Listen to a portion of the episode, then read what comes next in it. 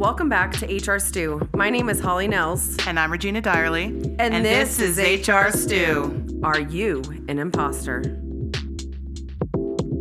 Just a quick disclaimer we're going to be using the word imposter syndrome quite a bit throughout the episode, but when we are referencing that, we mean imposter phenomenon. We would like to welcome Debra Fowler, our compliance and training manager here at Vita HR, to the podcast. Welcome, Debra. Thanks, Shelby. Excited to be here. Struggling with the internal sense you haven't earned what you have achieved and are a fraud is known as imposter syndrome.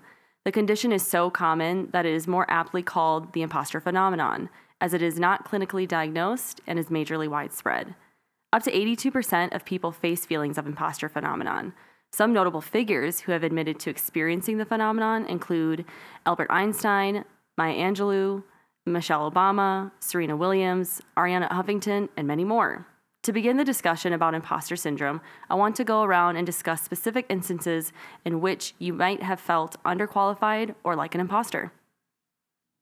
I think I would like to think that everyone has imposter syndrome at some point in their career. When you just graduate from college and you get, you know, with a marketing degree and you finally get, you know, your first marketing job, college doesn't fully prepare you for the real world things that come at you for in an HR perspective or in a marketing perspective, that hands-on experience. I know when I had just graduated from college and received my first HR job, I was just like, what is happening? And you have a seat at the table with all of these people and they're asking you your opinions. And I was like, I remember some of the legislation and, you know, Title VII, but I didn't you know have those that hands-on experience. So when an employee is getting written up and she's you know saying i'm going to bring my husband to this write-up or i'm going to bring my husband to this termination i'm like they didn't prepare me for this in college. I what am i doing here? Why you know what are your thoughts debra? Do you have any experience? I feel like i experience that every day um, somebody tells me, "Oh yeah, Debra's the expert in this area." I don't feel like the expert. I have to go and read the rules again and make sure I really know what I'm talking about. um, I think I am someone who also wants my work to be 100% perfect. I want to be accurate, factual, give a good answer, a good product, whatever it might be, and I never feel like it's good enough. Other people say, "No, it was great." I don't feel that way. What's funny is you are the expert in every single area, even if you have to go Very look true. it up again. I'll call Debra and I'll ask her a question because she is the expert. And I will say, hey, I don't need you to go look this up. I need you to tell me an off the cuff response that you have knowledge of so we can, you know, I don't need you to go look it up and send me five articles and take an hour out of your day because I know you have so many other things on your plate. but I also want you to know where I got the information from so you can do your own research next time so you feel empowered by the information so you don't feel like I just pulled it out of thin air. This is true. I would never feel that way about you, Debra, for the record. Um, imposter syndrome is hard. I agree. There are times where I'm, you know, why am I here? Why why do I deserve to be here? I am I the right person to be doing this? Is yeah. someone else more qualified or more experienced or just better? Yeah. Or am I giving the right response? Am I advising correctly? And, you know, eh, the good thing, I, I, think one of the really, really good things about our team and our HR teams being able to bounce those, hey, this is what I'm thinking. What are your thoughts? Am I going down the right path? Just to help with that imposter syndrome and help with that. I need to bounce this off of somebody else to make sure I'm not giving the wrong information, which nine times out of 10, we are not. But I like to go to Holly and say, Can you confirm my thinking? yes. I would have to 100% agree with you guys, especially as a young professional. Um, I think a lot of the times people in their young 20s, when they're trying to figure things out and they're just getting into their careers, can really run into imposter syndrome because you might have the qualifications maybe from a degree or some previous experience, but you definitely don't have as much as maybe somebody else in the field or your colleagues. And I've definitely come to appreciate, even with myself here, being new into HR, having this style of team to like learn and absorb and to bounce ideas off so I can continue to build that experience and knowledge to then hope someday I wouldn't have the imposter syndrome in the back of my head because I've had a well rounded career in my 20s, but I feel like 20 year olds definitely in their young careers probably deal with imposter syndrome quite a bit.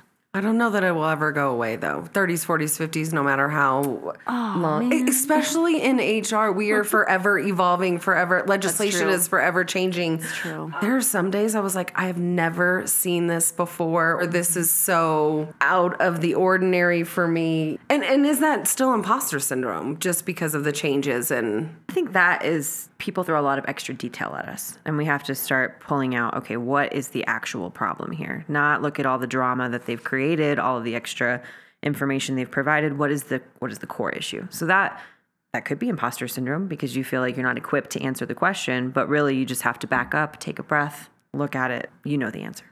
So Regina, do you have any experience with imposter syndrome?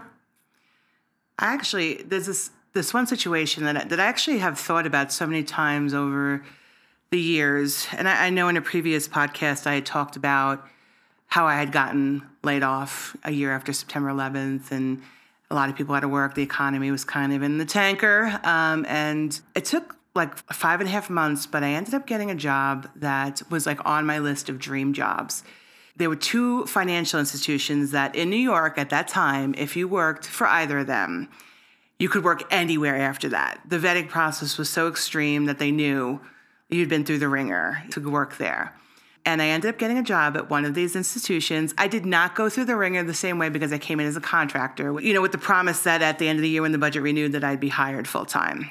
So I didn't go through the 23 interviews or 18 interviews that were typical of that day, but still went through a series and it was pretty rigorous. Um, but I was so happy that I got this job and I couldn't believe it, you know, after what seemed to be bad luck. But I'm telling you all this to, to kind of go into the next step because I think my confidence after going through the layoff and being unemployed, you know, for that period of time and just not knowing what was going to happen I think when I took that job, I did not feel the entire time that I belonged there. I still remember that feeling. I just remember it was like the whole 24th floor was all HR and everybody was so impressive and everybody was dressed in the nines and you know, we were having these serious conversations that I've had in my career. and I just remember so many times just feeling like I was faking it it's so hard to put into words because it was more of a feeling. Like I don't know if anybody would have known that I was feeling that way. Yeah. But I think the only time that I actually felt like I was myself was when I was working with employees. You know, when I was direct working with employees, and we were going through some pretty hairy stuff at that time too. They were outsourcing IT, and so people were losing their jobs, or they were going to work for the outsourcer, and there was just a lot of bad communications. But those things, I felt like I was helpful and I was productive and all those things. But when I was dealing with other members of the HR team or in meetings that were of a higher level, I just remember just how uncomfortable and how uneasy I felt again the whole time even when i went to the cafeteria and i was you know at lunch with people and even in casual environments i just remember feeling the whole time that i just i just didn't belong there. Wow.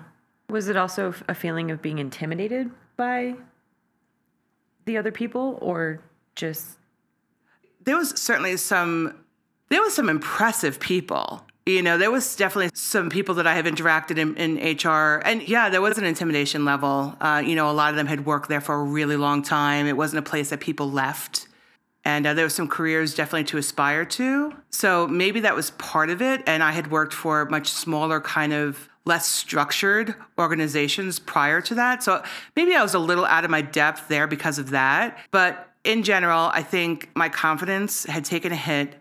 My career was very easy up until I got laid off at that point, right? It all had gone very smoothly. I had risen the way that I thought was acceptable for me at, at a level I was at. Just that unsureness for that five and a half months of being unemployed and going on interviews and not getting jobs and being number two twice and getting those rejection letters back in the day when people actually used to do that regularly. I, I think I just felt unsure of myself and, uh, you know, like my confidence had taken a hit. But I was in an environment that was completely different than anything I'd ever worked with before. And it wasn't a lot of support, you know, even more so because I was a contractor. So I was like in, but not in as well, which had a whole d- different layer. Like you felt like you had to prove yourself. And then they cut my contract short. so it was a self fulfilled pr- prophecy as well, which I think after that, um, you know, definitely took me a little bit to find my way. And then I did. I I think about that time often and if I had been different would a different outcome have happened? I do think that if it had worked out, I wouldn't be here today. I'd still probably be in New York, um, not in uh, Colorado, and all the other things that led me down the path that I'm on right now. I'm grateful for that anyway. I do think about that time, and it did take me a while, even after that, to unravel that feeling when I moved out here to Colorado, I had gotten a job at a really large manufacturing company. It was still there a little bit, but not not too long because it was a really collaborative environment. I got in my groove after that. You know, it was all good. Specifically in the interview process, it is difficult for those experiencing a high level of imposter phenomenon to accurately account for their achievements and qualifications for a position. How do you think an HR professional could find ways to combat the feelings of imposter phenomenon to make the hiring process more of an even playing field?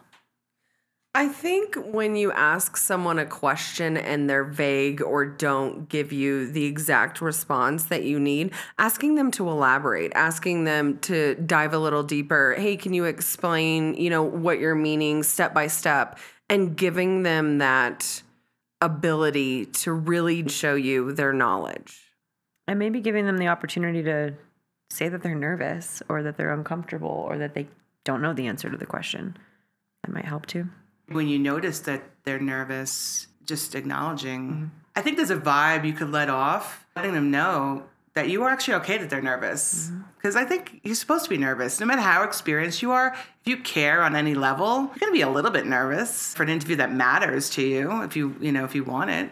Some people interview really, really well and do not show nerves. Anything. Uh, this is not me. Not this me. is not who I am. It's not me either. Yeah. You know. Uh, so I don't know. I think that's a really tough question um, because I think when you don't know somebody, it's really hard to know if they have imposter syndrome. Or... But maybe too, if you're familiar with what they've written in their resume or their cover letter and the the job that you're actually hiring them for, if they're not fully giving you an answer that indicates are they qualified, like Holly said, ask them to elaborate or ask them a question about that specific job or skill to give them an opportunity to talk about what they're actually good at instead of, well, I don't know if I'm really qualified for this. Yeah. Uh, you know, we've had interviews. I know I've been on panels with both of you where that has happened.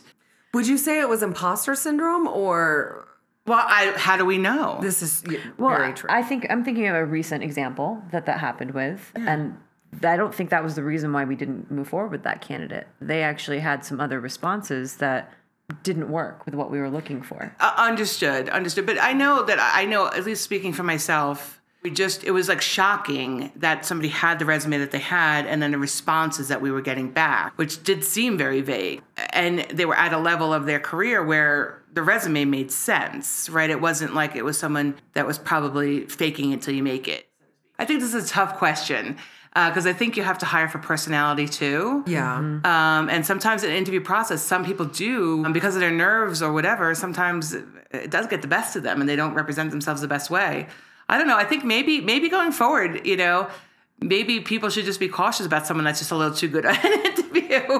Yeah. You know, I think I have been bit by that more than I've been bit by the other side. you know, and try to make the interview process a comfortable experience for yeah. the applicant as much as you can, and let them know, like you said, it's okay to be nervous. Mm-hmm. Yeah. We have a lot on the line here too. I'm nervous too. we want this to work. You know? How have you, as an interviewee, fought against imposter syndrome during the hiring process? Well, I, for one, was feeling as if I weren't qualified for the position that I applied for originally with Vita HR. I came from a very small business.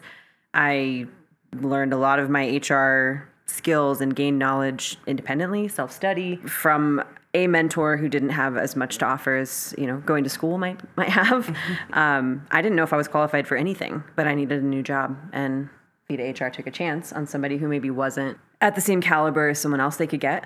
You're but so it turned wrong. out so wrong about that whole interview. Like your perception of the interview is so different than what ours was which is so interesting for, for this topic. And it didn't feel that way at all. I walked out saying, oh, I didn't get it. It's funny because I had the same thought in my interview for this company. Like, oh man, I did did not get this job, and it was a hope and a prayer. The one thing I did though, mentally, I was like, I have to prepare prepare for this to sound educated, to sound knowledgeable in all things HR. So I was studying, you know, all of these cases. I, I mean, stuff that nobody asks you. And I am studying all this stuff. I'm like, okay, what questions are going to come up? I need to have a response. What should my response be? I mean, I really, really prepared for this interview uh, more so than I've prepared for anything in my entire life, probably. And even at the end, I was like, I need to have intelligent questions back to this person. Oh, it was, yeah, it was very nerve wracking. That is really funny because I knew that both of you were getting hired after my initial phone call with you. That's so funny. Can't you tell the applicant that at the time? I know. We're gonna hire I you. At that point, there was another layer, though. But no, it's a short answer. You know, when I know when I have a good conversation with somebody and I know that there's alignment, you know, my thing is always like, I got a live one. But the question is, what? How do we how do we fight against that? Yeah. I don't know how you fight against it. I think you just push through it, and That's it. you either take a risk or you don't. Do you I, I want think it? as the employee, one of the ways to fight against it is do your homework, have a list of what questions you think are going to be asked, and prepare for an uneducated response. Mm. Maybe that's a way to try and we fight talked about against this before how, you know, some people that are really good interviewers always have scenarios that they could use that they're prepared to talk about that you could use for any number of different questions. You could mm-hmm. re, kind of rephrase it in a certain way. And as long as you're leveraging your experience and it's it's a real situation, you're not re- misrepresenting anything. You're just prepared. Yeah. Right. So I think that's a great suggestion. Yeah. I agree. How do you support employees who are showing signs of imposter syndrome? I think it's just as simple as what you just said. I think it's to support them, to encourage them, to let your direct reports, your employees know that they're doing a great job, that you're they're appreciated, you know, that they're seen. Um, that's what everybody wants, not just people that might be struggling with this specific situation, right? I think it's the same. And also reminding them the things that they've done that show that they're not unqualified.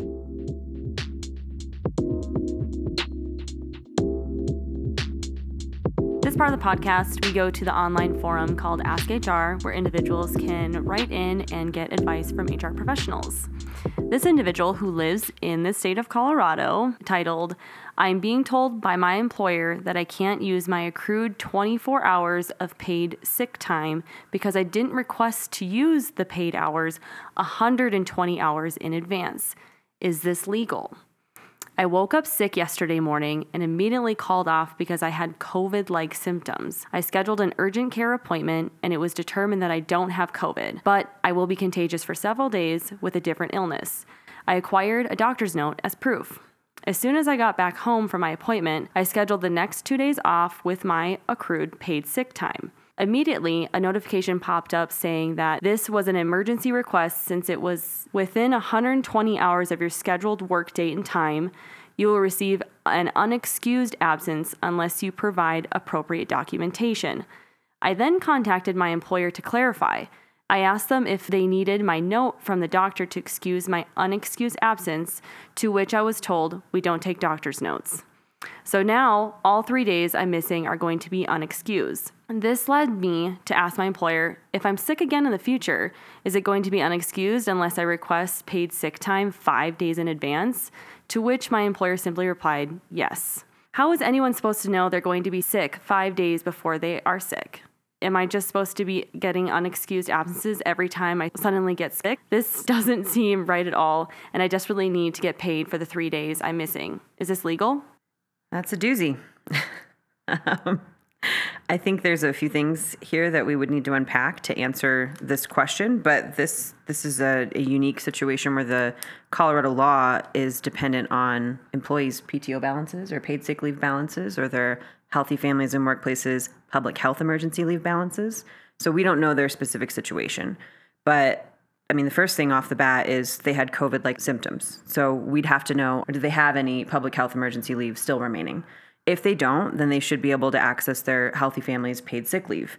And it sounds like they did for two days, which they had 24 hours available to them. And they're being told this was unexcused.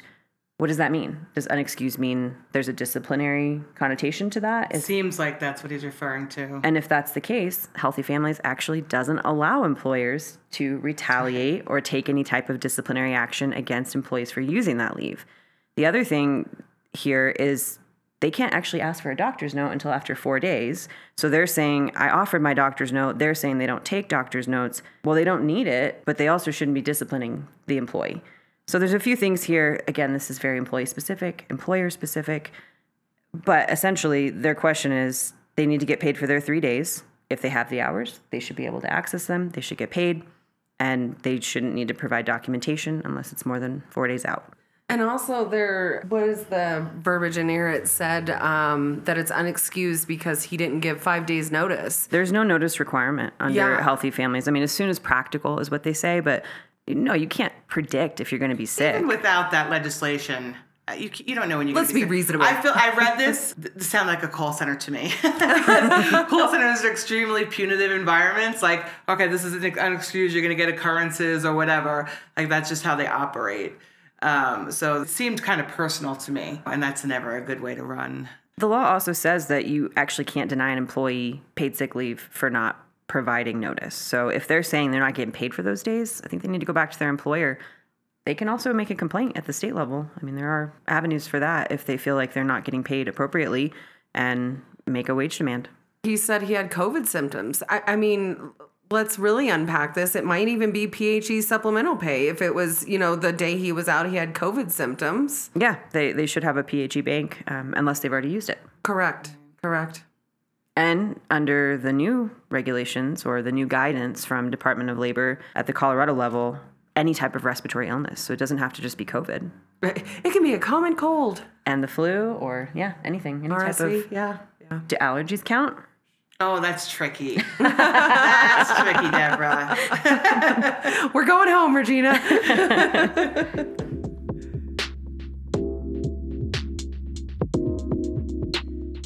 going to bring our episode to a close. Thank you all so much for listening to this episode of HR Stew. If you enjoyed this episode, please subscribe and leave a review. If you have any thoughts about imposter phenomenon or questions you would like to share, message us on Instagram at hr.stew. I'm Regina, and I'm Holly. and we'll see you next time on HR Stew.